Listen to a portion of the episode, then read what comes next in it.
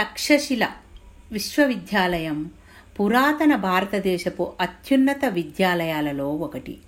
ఇందులో చదివిన వాళ్ళు దేశంలోనే గొప్ప రాజులుగా ప్రసిద్ధిగాంచారు. చాణక్యుడు తక్షశిల విశ్వవిద్యాలయంలో విద్యను బోధించేవాడు.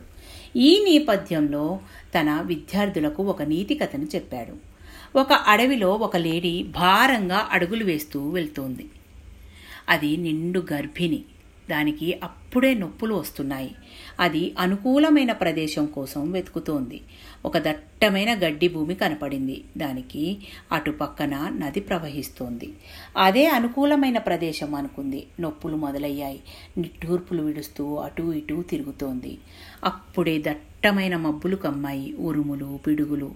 పిడుగుపడి కొద్ది దూరంలోనే గడ్డి అంటుకుంది. దూరంగా తన ఉనికిని గమనించి కుడివైపు నుండి ఒక సింహం వస్తోంది. ఎడమవైపు నుంచి ఒక వేటగాడు బాణం సరిచేసుకుంటున్నాడు.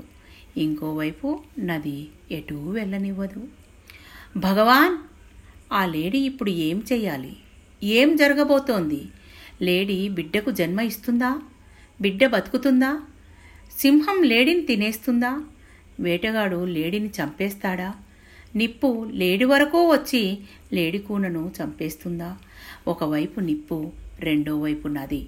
మిగిలిన రెండు వైపులా మృత్యువు రూపంలో వేటగాడు సింహం. కానీ లేడి మాత్రం ఇవేవీ పట్టించుకోలేదు. తన ప్రాణం పోతుందా లేదా అని ఆలోచించలేదు. లేడీ తన బిడ్డను కనడం మీదే దృష్టి పెట్టింది. అప్పుడు పరిణామాలు ఇలా జరిగాయి. వర్షంతో పాటు పిడుగు పడింది ఆ పిడుగు కాంతికి వేటగాడి కళ్ళు చెదిరాయి. బాణం గురి తప్పింది. అది వెళ్ళి సింహానికి తగిలింది. వర్షం పడి అడవిలో రాజుకున్న మంటలు ఆరిపోయాయి.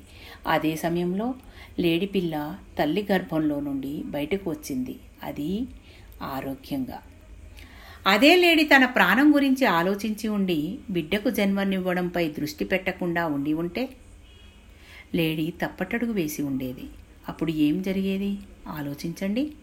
మన జీవితాలలో కూడా అన్ని వైపులా సమస్యలు చుట్టుముడుతూనే ఉంటాయి. నెగిటివ్ ఆలోచనలతో సతమతమవుతూనే ఉంటాం. అప్పుడు మన కర్తవ్యాన్ని విస్మరించి ఏవో ఆలోచిస్తాం. అలా కాకుండా భగవంతుడిపై భారం వేసి మన పని మనం చేస్తుంటే ఖచ్చితంగా సమస్యల నుంచి బయటపడతాం. థ్యాంక్ యూ మీ పద్మజ.